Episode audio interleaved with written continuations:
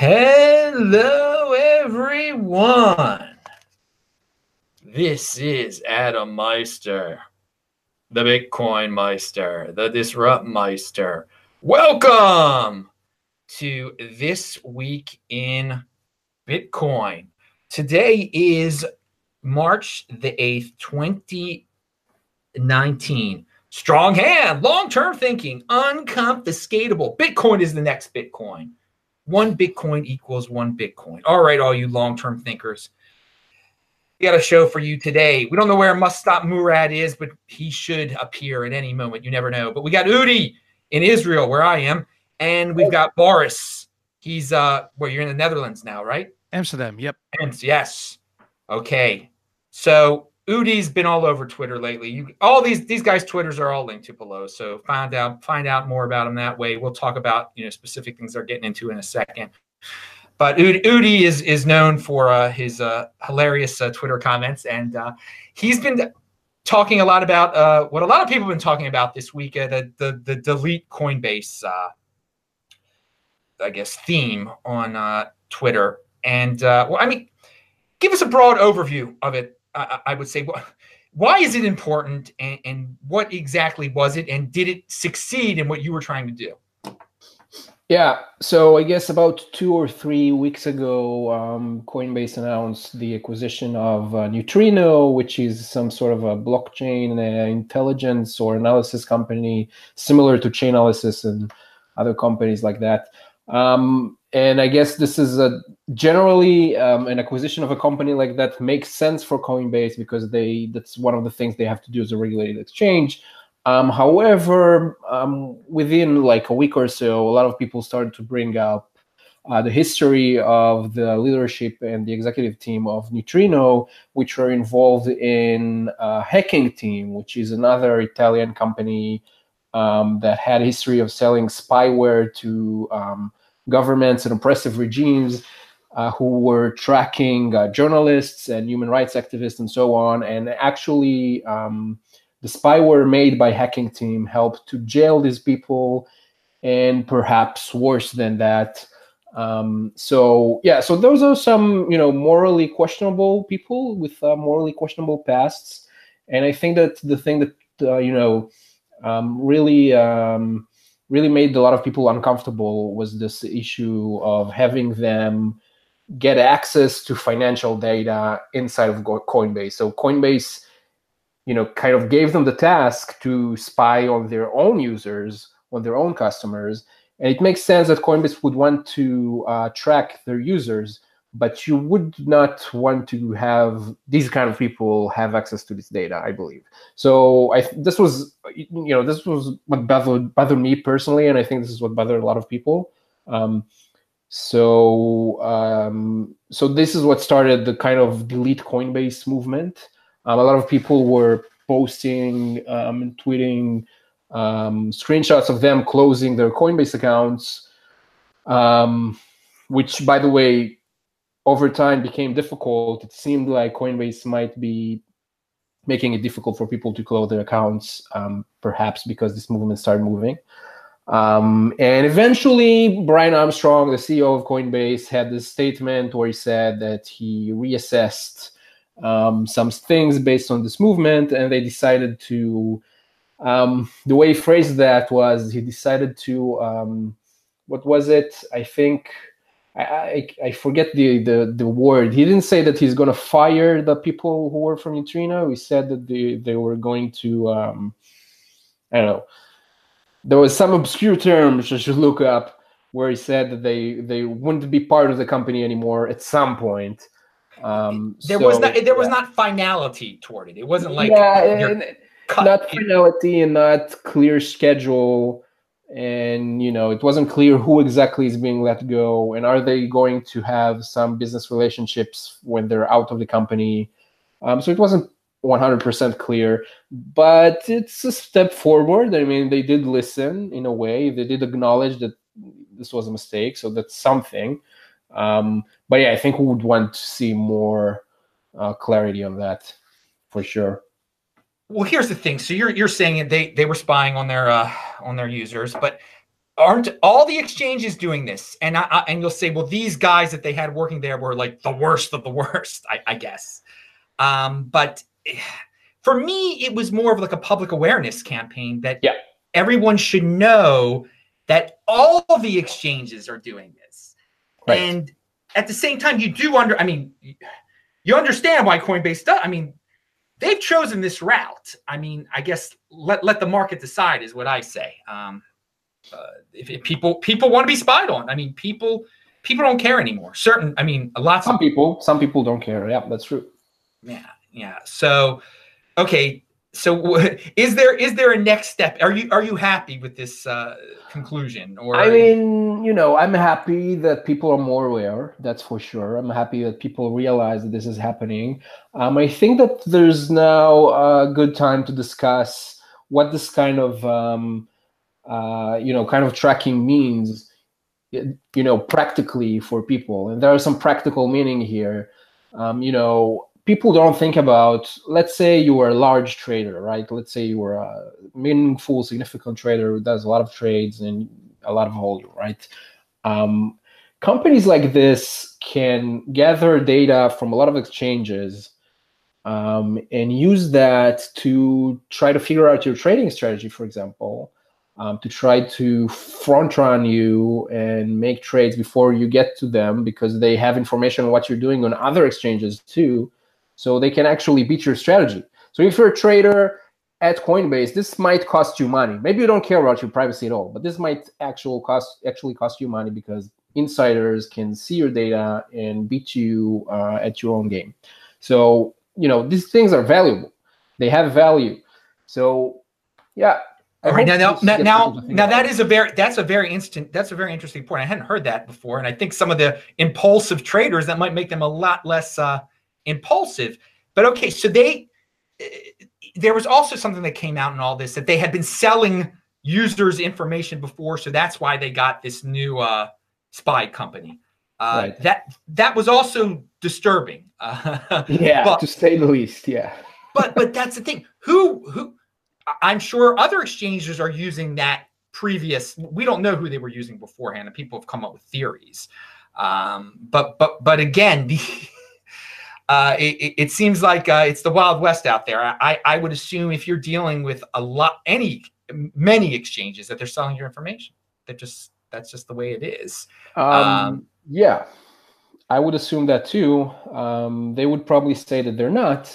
Um, but you know, there's a difference between they, they would say probably they don't sell like your your full name to someone else, and maybe that's true but the grand, in the grand scheme of things, it doesn't matter. You know, your full name is not the, the, the, the thing that matters. What matters is the connections they can make between your transac- transactions to an entity, and whether or not they they attach a name to that entity or not.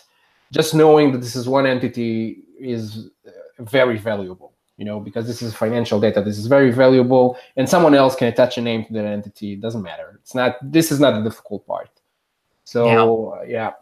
I, I, would say that I'll say this also. And here in Israel, and this is I'm going to tie it in a little bit. Uh, people, a few people have asked me for cheaper. There's not a cheap way they say to buy uh, Coinbase uh, to buy Bitcoin here, and in in America, there's only so many onboarding options. Also, um, so this this is this is another issue. We if Bitcoin uh, becomes uh, mainstream popular again, people start hearing about it they're going to be people that want to uh, to get into it, and the easiest all the easiest options for people is, is, is are places like this, and I, I know it presents a conundrum of, of sorts. Where, um, and, again, the if you know if people came up with a cheaper people are tired of pay, paying high uh, fees for some of these exchanges. Well, if some exchanges came up with lower fees and made it more accessible, uh, then more people would get on. But at the same time, they would probably make it more spy worthy also. So uh, I don't know. I, it was just it's just something I was thinking about there. That uh, that there's a there's a lot of different directions uh, that this can all go in, and and I think. I think we're still going to have a lot of people giving up uh, information for convenience and for uh, for cheapness, for for just to save to save on on some fees. So I don't I don't know Udi if you have anything to say about that. I mean, actually, in my experience in Israel in the last few months, the Bitcoin market price is actually lower than it is um, in most of the world. So, if you actually if you hold some Bitcoin and you want to get rid of them, you probably get a worse price here than you would price than you would get in in many other places. I think this has a lot to do um, with the way the banking system works here and the difficulty um, of uh, getting um, uh, fiat money into Israel from other countries. But you know, um, so you know, it makes arbitrage opportunities more difficult than in other places. Um, but uh, yeah, I mean, obviously, in any country, in any place, if you're going to use a regulated exchange, then you're going to be tracked, and people should be aware of that and make their own decision. Um, but there are other ways to to get Bitcoin. You know, this isn't the only way, and you know some people would say that it's easier to get to get bitcoin with cash. You know each one has their own uh, preferences um, but it's not the only way that's for sure. All right boris we've said so much here. Your turn your turn to chime in on this situation. Yeah and, uh, i mean privacy and whatnot please. I, think there's a couple of issues. Um, to start i mean to start i think most people who use coinbase use it to purchase the first bitcoin or maybe do their first purchase or basically they're just using the ecosystem for the first time. And when you're doing that you're never thinking about the consequences on a long term. So uh, you might spend uh, i don't know $100 worth of bitcoin and just try it out only to find out that in a couple of years that $100 has become worth a lot of money. And i know someone in the netherlands here who had that uh, um, basically the problem. He bought um, uh, a lot of bitcoin way back in the day didn't spend more than a few hundred dollars, but it was a significant, I mean, a thousand plus Bitcoin. And when the Bcash fork came, he split and sent it to um, uh, to Coinbase and basically uh, sold it and got his Bitcoin back. And at that moment, he he basically he doxed himself. Uh, it turns out that the Dutch uh, IRS office uh, is one of the purchasers of this information from Coinbase. So they asked them very specific questions about where the Bitcoin Cash came from, where the uh, uh, Bitcoin went to. Uh, um, basically, uh, the chain analysis uh, uh, leading, starting from his just that one Coinbase transaction, doxed his complete assets. It was incredible. And he never thought about it because he wasn't active in the Bitcoin community, he didn't really, he never really realized what privacy means, and that's a problem with privacy. You you you you tend to underestimate the value of it until it's too late, and then there's no way back. And that's the thing with Coinbase. I mean, they've got 25 million users who, and all of them were doxxed. All their information was sold to whomever. I mean, you, you there's no way to uh, uh, to tell who it was sold to, but just imagine who it could be sold to. And this is a big problem, I think, for everybody who ever used um, used a service like Coinbase.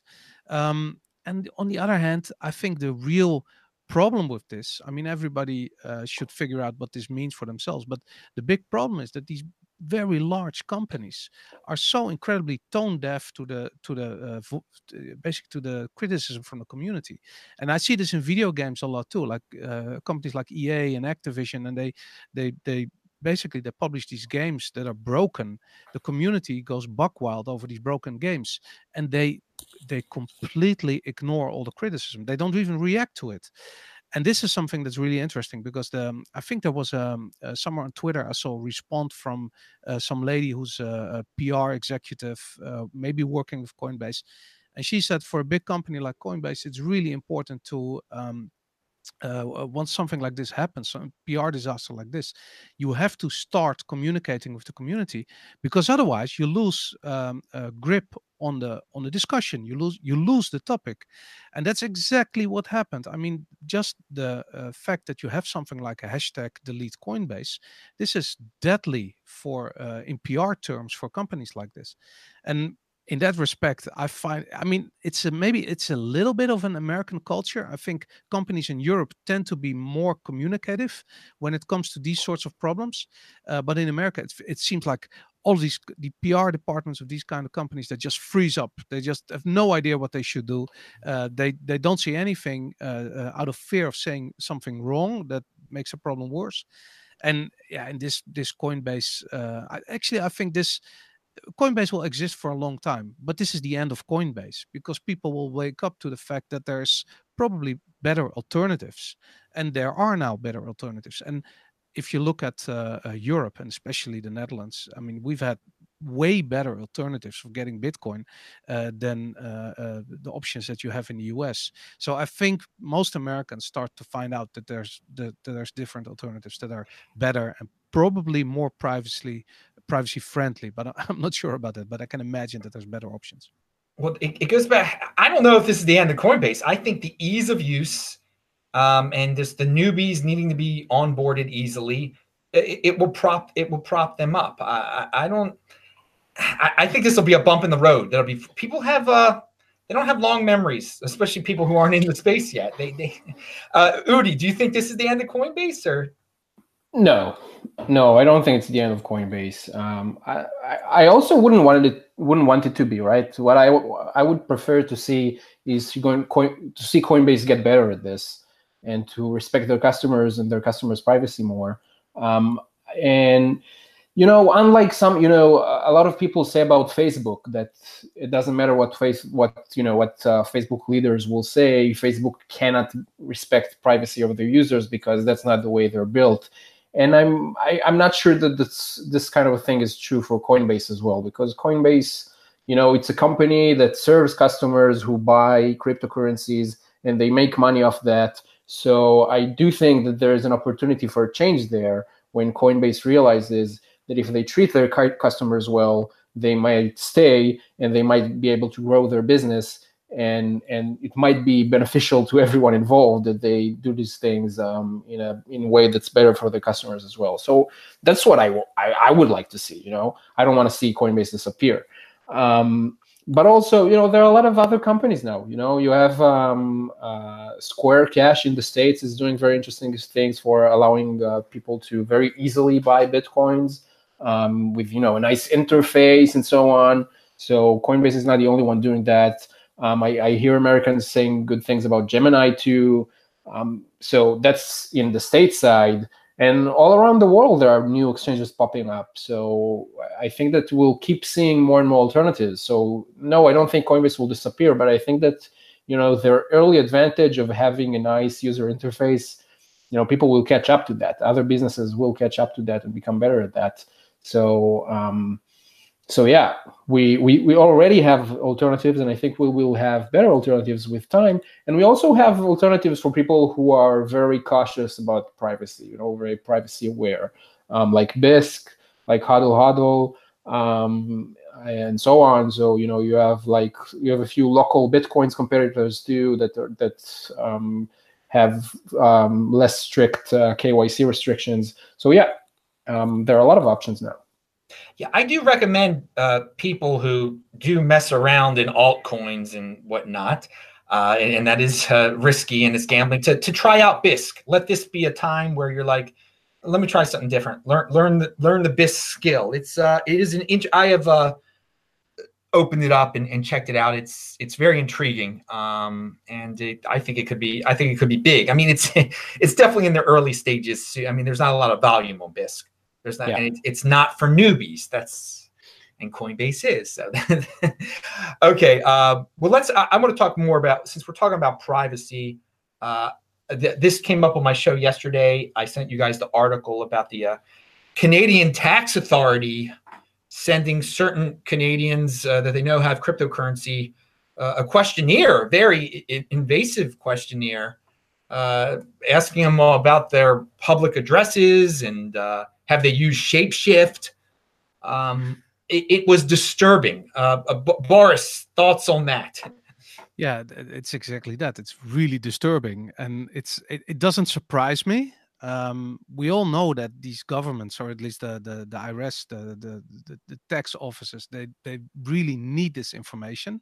Um, what I find strange is that they don't just buy it. I mean, there's companies who are offering this information, like Chainalysis or uh, Coinbase that we just discussed. Um, it's weird that they don't just buy it and they ask people for it. And um, the interesting uh, part is is what is the information that they're missing. So I can imagine that they have all this this this this information about addresses and, and amounts of Bitcoin. But I can imagine that uh, I once read an article about uh, uh, Israeli company that does a lot of chain analysis. They're really good at it, and they um, they get most of their information from the metadata. So it's not just the the uh, exchanges. It's it's your social media. It's it's basically uh, all your official accounts. They're all getting pasted together, and with that they they kind of find out. Uh, hey, Murad is here. yeah. No, keep going. Keep going. Awesome. Well, so I guess the, these um, they need this information and and I, uh, the more information you have the more um, uh, uh, uh, conclusions you can get from that so basically i think they are asking for metadata so if you if you give up your uh, uh, some address that you once used you will probably dox most of the addresses that you will use unless you take extreme measures to sort of circumvent that. And most people won't do that. Um, yeah so that's uh, i think this is this is mostly about like getting information and starting up their uh, investigation in how they should deal with cryptocurrencies. And i think most most tax officers are are struggling right now because there's just not a lot of uh, knowledge around there all right, I want everybody to pound that like button because Murad is in the house. We'll get to him in a second. Um, remember, everyone's linked to below. Udi, you were nodding your head during a lot of that. Uh, what what information do the Canadian tax authorities not have, or do they just uh, instead of buying it, they're just going to scare people into giving it for them to them for free? I think maybe that's the reason. Um, yeah. So so first of all, I agree that it's not a surprise. Um, you know that they want this information and to me, well, I mean, actually, I wasn't surprised by any of this, but um, I think for a lot of people, what was very surprising is how knowledgeable they are. You know, if you go through the questions, uh, you see that they know what they're talking about.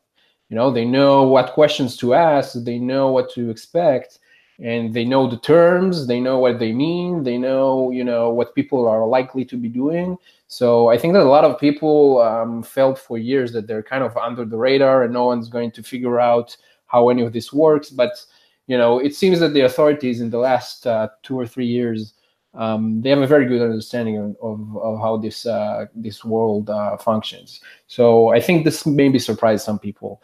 Um, as as to what kind of information they have and what kind of information they're asking for. Um, well, I, I, a lot of time, tax authorities, what they do is they, you know, they they already know the answer, but they're going to ask you anyway because maybe you'll spill out more than they already know, and also it's a it's a nice way to um, maybe uh, cause other people to um, to come forward as well. So you know, it doesn't mean that they don't have the information. They just you know they want to hear you say it in a way. Um, um, so yeah, uh, it's not a surprise. It's not a surprise at all, and it's true that you know whatever kind of information you're going to give away, it was unless you're extremely careful, it's probably going to uh, de-anonymize everything that you do. Um, but you know, I, I, think that a it's to be expected. B I think that uh, many people, a lot of us are law-abiding uh, citizens, and we're you know we ready for this moment and and and everything is fine. If tax authorities want information then they probably a lot of people were aware that they're going to hand out this information at some point. So you know that's um, probably something that some people were uh, prepared for. Um, but yeah i think that uh, this is a time where a lot of people will realize that early decisions that were made maybe even years ago um, where privacy was, wasn't taken too seriously are suddenly affecting um, their futures. And um, and also you know me personally i'm not that concerned about tax authorities. Um, again i think that a lot of us saw this coming and were prepared for that. But this also means that a lot of other people have access to your financial activities not just the tax authorities so the tax authorities can buy information. Anyone else can buy that information too if they have enough money to pay. And that's what I'm more concerned about. I'm concerned about uh, how you know anyone can learn about your financial activity, not just uh, the authorities. So, yeah, that's that's what I'm more concerned about. It's very interesting that they had Shapeshift actually listed on there, and uh, yeah. I mean they, they they clearly have hired someone at least oh, one yeah. person who's been in the cryptocurrency space. There's yeah, for sure. I mean, you, you, know, they've been doing those things for many, many years. It's not they don't maybe they didn't understand cryptocurrency specifically, but they understand um, communities, they understand businesses, they understand those things. They know they need to to get people who know something and and and you know um, as a contractor or whatever and learn about the, the businesses in this world. And it's not the first time they're doing it. I don't think that we should be surprised that this is happening. All right. Uh, Murad, can you hear us? He's he's still having some uh, technical issues over there. That's uh yeah, we'll, we'll we'll work through that, Murad. I guess you can't hear us right now. All right, so we'll get to that to Adam. Oh yeah, Boris, please take it. Yeah, what what's interesting is the the way they phrased it. I mean, if you read this this questionnaire, it feels like you're you're like it's they're they're they're they're accusing you of something, and that's the that's the problem I have. I mean, if I open a newspaper, I see an, an article about drug dealers using Bitcoin for money laundering. You know, it's the usual blah blah, and it feels like they they sort of copied this narrative and use it uh, towards people who, who, need to pay their taxes. And I have a problem with that. And in the Netherlands, they, they go a step further. If you use uh, uh, services like tumblers or something like that, that's an official indication for money laundering. So um, if you use something like that, you really need to know what you're doing. And the reality is that people will use something like that maybe in a wasabi wallet or just add some extra privacy. They don't they have no idea what they're doing and it's being judged by some someone at a tax office as being something that's related to money laundering, which shouldn't be the case. And then if you compare this to other assets, let's say you have some gold at home or some silver, um, are they going to ask you where you got it, what you did with it? Do you keep it in your basement or in a in a safe or in a vault, or do you keep it at the bank? I mean, it's nobody's business really, and because cryptocurrency is so new and Bitcoin is so new, they don't realize that it's basically none of their business. If you do your tax um, uh, if you do your taxes, you're just going to state what you have, what you earned, uh, your property tax, whatever, in whatever country you, you, live. You don't need to specify if it's Bitcoin or if it's some other coin or, or or if it's gold or whatever it is that you have. You just declare your value in uh, in Canadian dollars or in euros in, in Europe, whatever. That's it. That's that should be enough. And apparently, it's not really clear if that's enough, and that makes everybody a little bit uncomfortable. It makes me uncomfortable.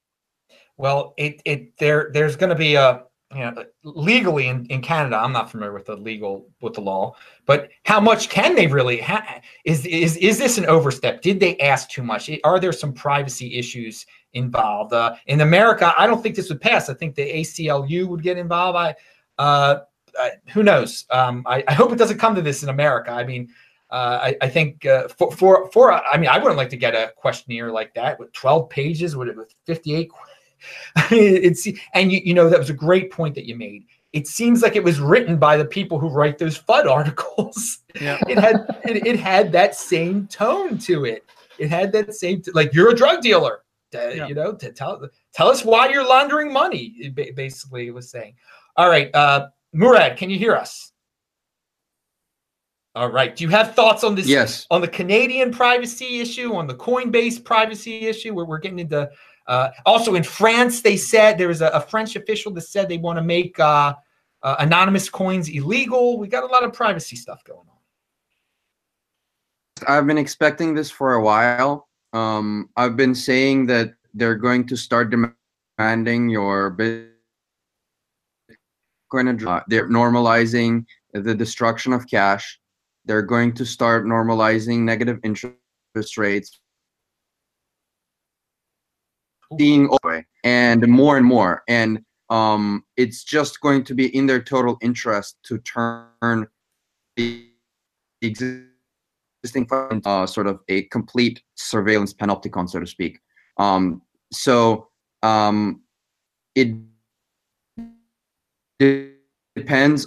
We can essentially, as a community, build these technologies and put them into uh, enough people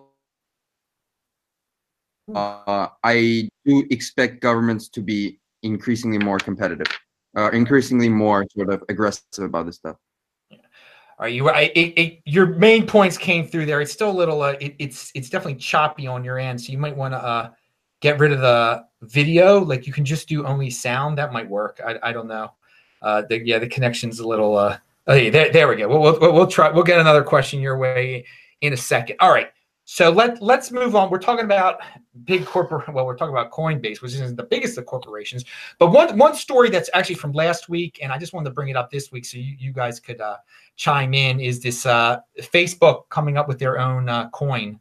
Uh, positive or negative? I I think if, right now they want to do a stable coin. Okay. Um, I think it's a way to get more people. Well, I think more people will find out about cryptocurrency this way. I think that's good. I also think they'll eventually change their mind and it won't be a stable coin and it'll just be their own way to print their own money and to become as like powerful as a nation. So, Udi, did you have thoughts on Facebook coin and pro or con? Yeah, I'm I'm not sure. I think we discussed this the last time I was on, but a lot have a lot happened since then. Yeah. Um so so yeah, I, you know, we keep hearing about this Facebook coin again and again, um, and Facebook is also talking a lot about privacy recently um, and how they're trying to uh, maybe become a company that respects privacy a little more.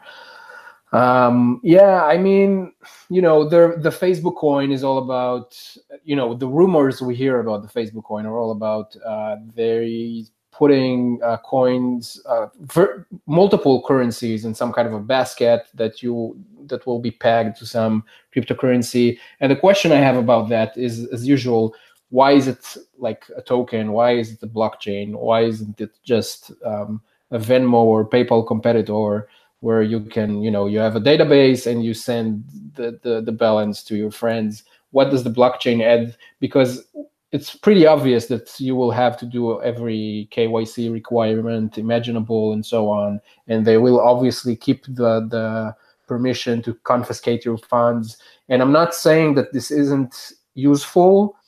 I'm sure it can be useful for some people. I'm just not sure what the blockchain part is all about. It seems like I suspect that it's mostly about uh, buzz and hype, and that's why they're using this word.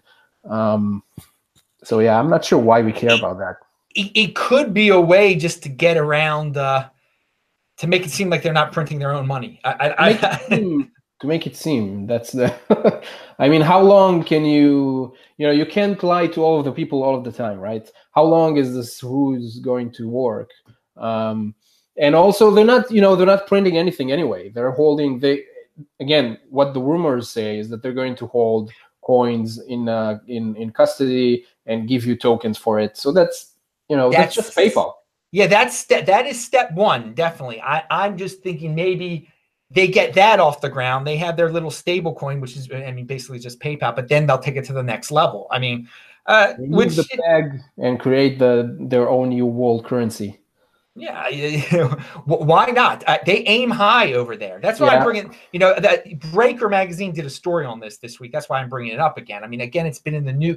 You know, at first I didn't take it very seriously because it was just rumors, and now it's uh, the rumors are getting a lot, lot more uh, substantial, and right. Uh, it, it, it definitely seems they've been talking to people, and that that you know one day we're going to wake up and they're going to say they have something, and uh, I'm just I'm trying to get myself ready to say, you know, I'm, I'm trying to look on the bright side, and I think it'll get people into cryptocurrency. I think, I think the smart people who don't know about Bitcoin right now will play around with the Facebook coin and then be like, well, wait, let me get the real thing. That, that's that's Bitcoin. So, uh, but Boris, what, what do you have any thoughts on this, pro or con, or? Yeah, uh, I, I, mean the same questions that uh, Udi has. Um, what I find really interesting is, um, uh, I mean, they've, they've, probably been looking to China. You know, WeChat has a uh, has a payment option, and it's got nothing to do with cryptocurrency. But basically, it's become a standard in uh, uh, in, in China and also a little bit outside of China. And Facebook obviously wants to do something like that. And there's probably some some some challenges with regulations in the us and this cryptocurrency thing might sort of navigate them around that. That could be. On the other hand um, I mean, people are going to spend uh, the the most uh, the, the the least the, the money with the least worth at first. So that means that people are going to buy coffee with their Facebook coin, um, and they'll do their savings in Bitcoin. Just like uh, Venezuela is teaching the people about Bitcoin by enforcing the petro. Um, same thing's going to happen with this. Yeah, Excellent. Comparing it to the Petro. I like that. Pound, pound that like button. All right. I want I want to give everybody an update on Murad. He's got a real bad uh uh, he's not in the USA right now. He's in a place with a bad bad internet connection, to say the least. So he unfortunately he won't be joining us again, uh, right back on this show, but we'll have him on uh, another day. Well, let let's get into. Uh, well, I had some questions for him, but we'll we'll talk about Boris's poll here, and it's linked to below. Everybody, a poll that he sent out on Twitter. What value aspect of Bitcoin do you find most important? Technical, speculative, monetary, or political? And now, right, right now, monetary is winning, and I, I would think that's the case. And speculative kind of bleeds into monetary. I, I know the difference, but some people might get confused. But what's up with that poll, and what do you? What's your answer to it? Uh, well, I started this because I, I, I mean, I do a couple of podcasts and I talk to a lot of people about Bitcoin. And what I've noticed is that some people love it for the for the technical side of it. And uh, uh, when you challenge uh, certain views, they they use price as an uh, argument for or against their, uh, or basically to to to um, to establish their argument. And I feel that you have to sort of like take all these uh, separate subjects uh, apart from each other. And what's interesting is that I mean I don't believe that Bitcoin has political value yet, but I I believe that everybody who voted for political uh, for a political value aspect of Bitcoin believes that that's something that we might be going to. I mean I can imagine that when countries start to add Bitcoin to their national reserves, Bitcoin will absolutely have political uh, political value aspect and i think it's important that people start to understand that there's different uh, aspects of bitcoin that you cannot uh, really compare to each other i mean the the whole bitcoin maximalism uh, discussion basically revolves around what your context is of viewing bitcoin i mean I would proudly call myself a maximalist, but that's because I like the economic side of it. I mean, um, I'm basically I've got front row seats for the revolution. That's that's why I like Bitcoin, and the technical aspect of it, and and let alone the speculative assets, I, I really don't care too much about. Um, I placed this poll, and it was sort of a um, uh, something to add on the uh, interview that Peter McCormack did on the What Bitcoin Did podcast with Andreas Antonopoulos. And Andreas said what most uh, Ethereum maximalists don't get that the moment their token uh, gains uh, any form of uh, monetary value, it loses its utility and I find that fascinating. And most people don't realize that if you uh, work with a utility token, or if you, uh, it, it's sort of, I mean, people mix it together because it hasn't really proven itself. And if you look at the whole altcoin scene, this problem is everywhere. People build utility tokens, give it a monetary value, and think it'll be okay. It won't be okay. it's, I mean, one of these value uh, um, uh, aspects is going to be dominant over the other ones. And um, you can even uh, imagine that once uh, Bitcoin gets uh, a hundred percent political value, everybody believes that it will lose its monetary value because nobody will be using it. People will be just hodling it until, I mean, for a couple of generations because it's so valuable. Um, so I find it interesting to look from these different uh, perspectives at Bitcoin, and I was just thinking, what what do people think of that? And uh, I was uh, really surprised to see that 53 percent uh, of everybody who filled in the poll. It's uh, uh, it's on 1146 votes right now. Still six hours left. over a thousand people said, 53% of them said, yeah, monetary value is most important. And I agree. And I find it fascinating that people see that. Uh, people really uh, um, uh, are capable of judging Bitcoin for all that it is because you need to understand every different value aspect to understand Bitcoin. This is also a challenge. It will take a couple of years. Uh, it, I'm sure it, it, took us a couple of years to learn all these different aspects. And um, if you're starting Bitcoin, I think this is interesting because you probably start out thinking about tech, maybe speculative value, and not thinking about the monetary value. That comes later. And uh, yeah, that's why that's. I hope to make that a little bit of, uh, give that a visual visual uh, with this poll. Udi, thoughts on that? What what value aspect of Bitcoin do you find most important? Um, I agree that it's the monetary value. I mean, um, I look at Bitcoin mostly as a digital asset that is unique. Um, because it's you know it, it behaves like a lot of other physical assets um, like gold but it's digital and it's unique in that it manages to simulate uh, those qualities and maybe even be better at them um, and I do think that the technical value is interesting, but only insofar as it manages to to sustain Bitcoin as this sort of digital asset with a monetary policy that is unique. Um, so the technicalities of Bitcoin are only interesting if you want to convince yourself that its uh, monetary um, uh, properties are robust and are actually working as you expect you know because just having those typed in some pdf file doesn't make it so. You need to understand how it works to convince yourself that it really works. But that's the only reason why the technicalities matter.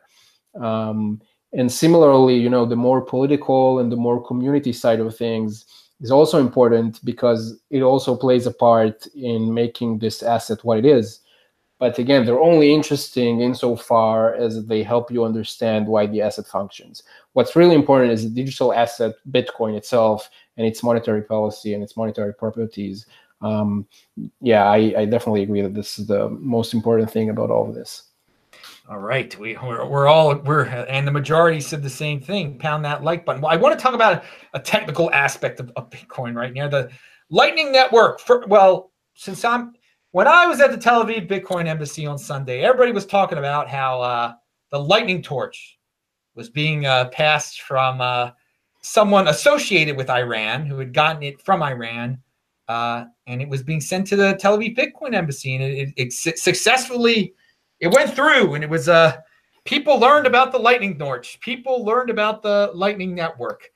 Uh, Udi, any insight? Uh, I thought it was a good gimmick. I thought it was a good pe- way to get people involved with, uh, aware of the Lightning Network. Um, what about that? And, and also, t- uh, tell us some other Lightning news if you've got it. yeah. Um, so you know, the Lightning Torch. I think it's a it's this sort of a very very fun game um, and a very fun way for the community to interact. Um, and it's also a fun way for people to learn about Lightning for the first time, which is great. Um, a lot of people installed and tried Lightning for the first time through that. Um, even people who didn't end up getting the torch, the so-called torch, um, they still went through a lot of the the steps. You know, they downloaded the wallet, they opened some channels, they learned what an invoice is, they tweeted it, so they learned about a lot of the moving parts, um, and now they understand Lightning better than before. So that's great. Um, we also need to remember, though, I think that it's not very similar to what real world use is going to look like, right? Um, people aren't going to uh, get a payment and send it to someone else who will just send it to someone else and so on uh, and tweet about it. This is not, you know, and, and people are not going to pay each other just so that they can say that they use Lightning. We're hopeful that they're going to pay each other because they, they want to do any some real actual economic activity, right? They really want to buy something. Um, so the way that people will actually use Lightning is going to be significantly de- different than how this played out. And I wouldn't call this real world use in any way. Um, and I think it also brought up, um, you know, things like custodial wallets and things like that that a lot of people use. That personally, you know, I think they're nice. They're nice to look at, but you know, they're not they're not why we're doing all this. Um, I would say that for most people, if you're to use a custodial wallet, then you lose your privacy, you lose your uh, security, you lose uh, your sovereignty. sovereignty um, you it's no longer trust minimized. You're trusting this company, so you kind of lose all all everything, right? The only thing that you get is you can say you can claim that you made Lightning transaction, but you lose all of the benefits. So um, so yeah, I, I don't, I'm not, I don't know if custodial wallets are um, good way to recommend people to use uh, Lightning, and I definitely try to recommend people to use, um, you know, the real wallets where they hold the funds themselves. Um, so that's something that I hope that people will try, and also, you know, buy real things. Um, at the Bitcoin Embassy, you can, you know, you can buy beers and you can buy snacks with Lightning. Um, when we did the Bitcoin party a few months ago, you could pay for uh, uh, I don't know hats and T-shirts and so on with uh, with Lightning. Um, so this is something that I hope people will try more. Um, as for what's going on in the more technical side, then you know some things that are interesting. One of them, I don't know if people might have heard the word the word uh, wumbo wumbo thrown around. Uh, people sometimes use that. That's W U M B O.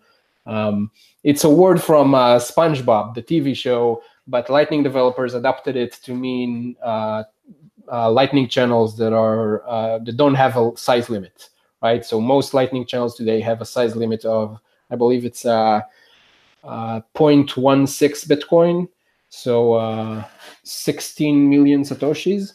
Um, but uh, going forward, people will be able to open limitless channels. So this will enable, you know, larger payments and so on. So this is something that's coming along.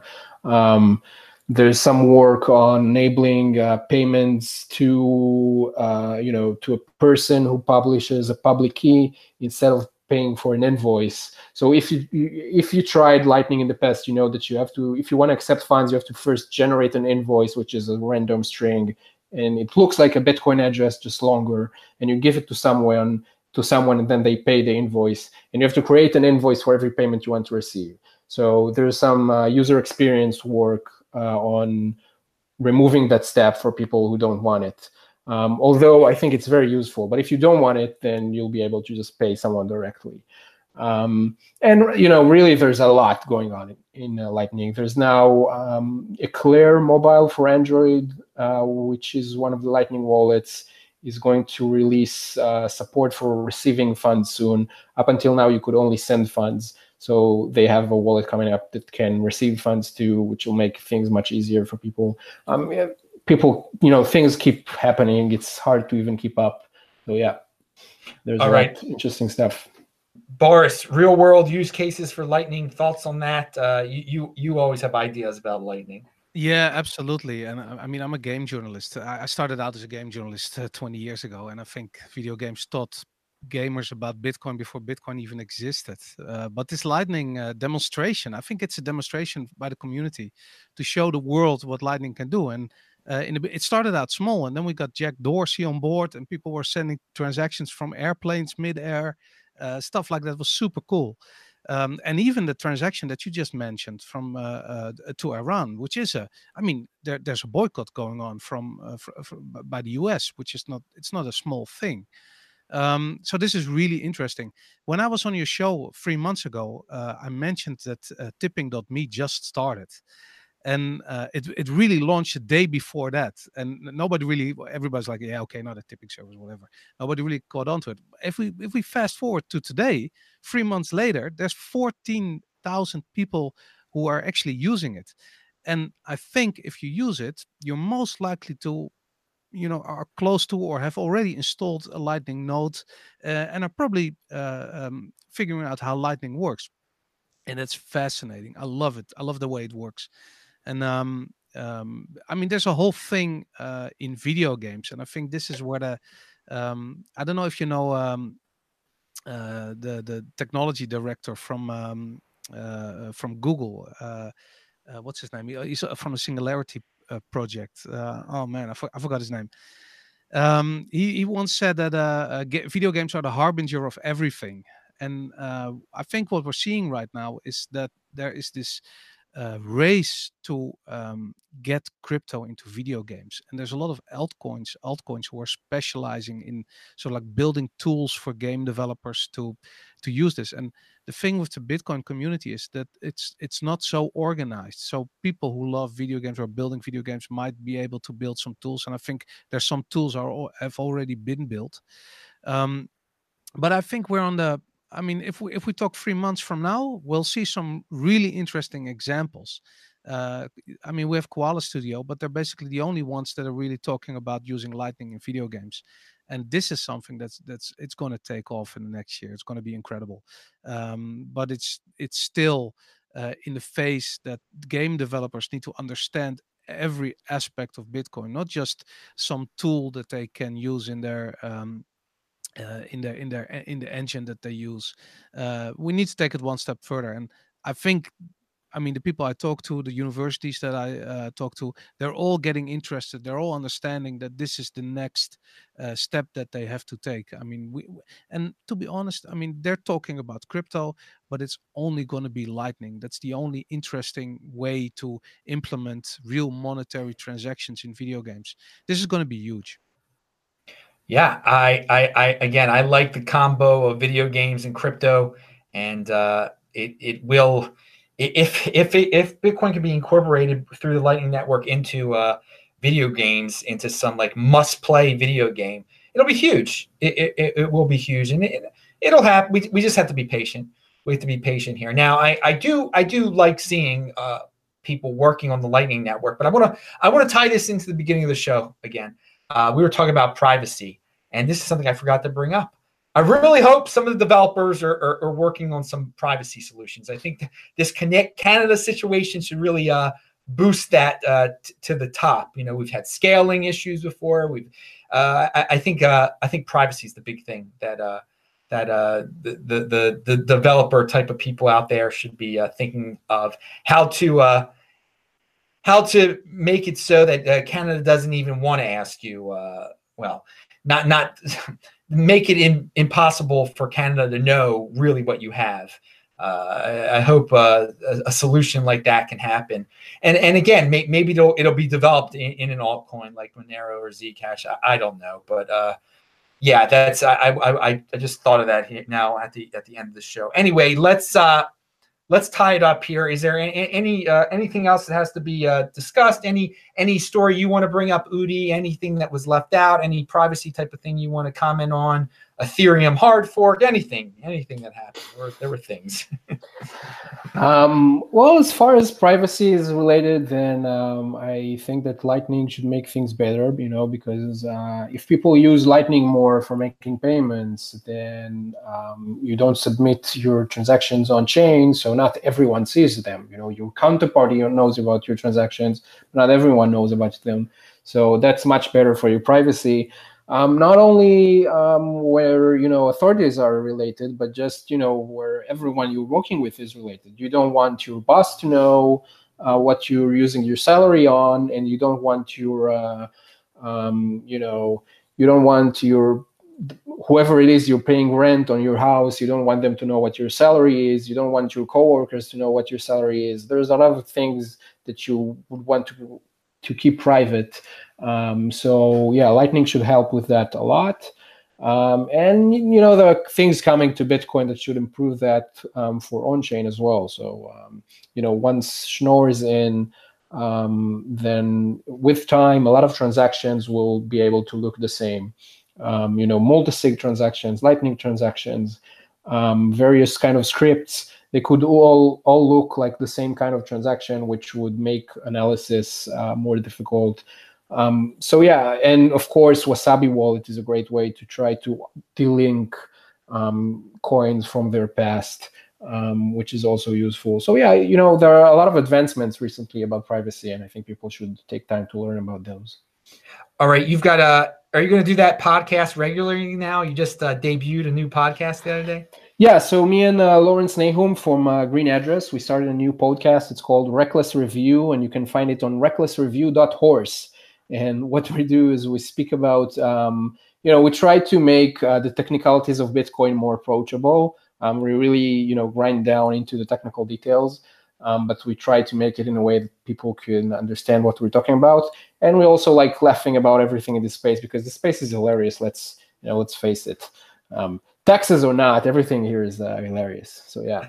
That that is an awesome breaking down the technical stuff so everyone can understand it. I think that's a uh, that you're striving for that. I, I wish you much success And it's uh, Udi is linked to uh, below. His Twitter is linked to below, so he's retweeted about the podcast and everything on there. All right, Boris, I'll let you have the final words. Any subject matters, any stories you wanted to share? Uh, final thoughts. Yeah, if you talk about privacy, people think that it's just one thing. Privacy isn't even a technical issue. You know, privacy has many faces. It means something different for everyone, and uh, that's one of the things I took away from your podcast. You always say that. I mean, personal responsibility is the new counterculture. You have to think as a user about what it is that you want to keep private. The rest, share it with the world. But if you think about that, you'll find the means uh, for it, and Bitcoin is already there. The means are there to be private, to transact anonymously. It's everything is there. Just people don't know how to find it, and the, the real problem is that they find out uh, way years later that they should have thought about privacy before that. So uh, if if people are watching and are uh, figuring out what privacy is, just take your own responsibility and try to think ahead. That's that's the most important thing very good advice there. I like I like ending it with a personal responsibility as a new counterculture uh, comment there. Okay, dudes, thank you very much for being on the show. Pound that like button, everyone. I hope you all enjoyed it. We do this show every Friday. I will be back in the USA next week. So it'll be at a USA friendly time. And the West Coast guests are going to finally be able to return to the show because they're all asleep now in LA. I mean, there's we haven't had like an LA guest or a San Francisco guest since the entire time I've been in uh, I've been in Israel. But I will be back. I will be in Los Angeles uh, next week, so it it'll be different. But of course, everyone in England and Israel and Europe will be asleep by the time we get it's a Bitcoin world, people. I love it. I love. I had a blast here in Israel. It's not over yet, but I'm going to leave soon. But the, so thank you. Uh, go to the Tel Aviv Bitcoin Embassy. You can see Udi there quite often on Sundays. I run into him all the time there. It's it's it's and he saw me actually running on the streets of Tel Aviv also. So uh, I've, I've, I've, def- I, have definitely become part of the uh, community here, definitely. But they're very friendly here. All right, dudes. I'm Adam Meister, the Bitcoin Meister Disrupt Meister bang that bell button to get a reminder when we go live. Well, maybe if they want to send you a reminder, you know, YouTube. Pound that like button. Disruptmeister.com. Follow me on TechBalt, T E C H B A L T on Twitter. Shabbat Shalom. I will see you guys tomorrow on our regularly scheduled show. Bye bye. See ya.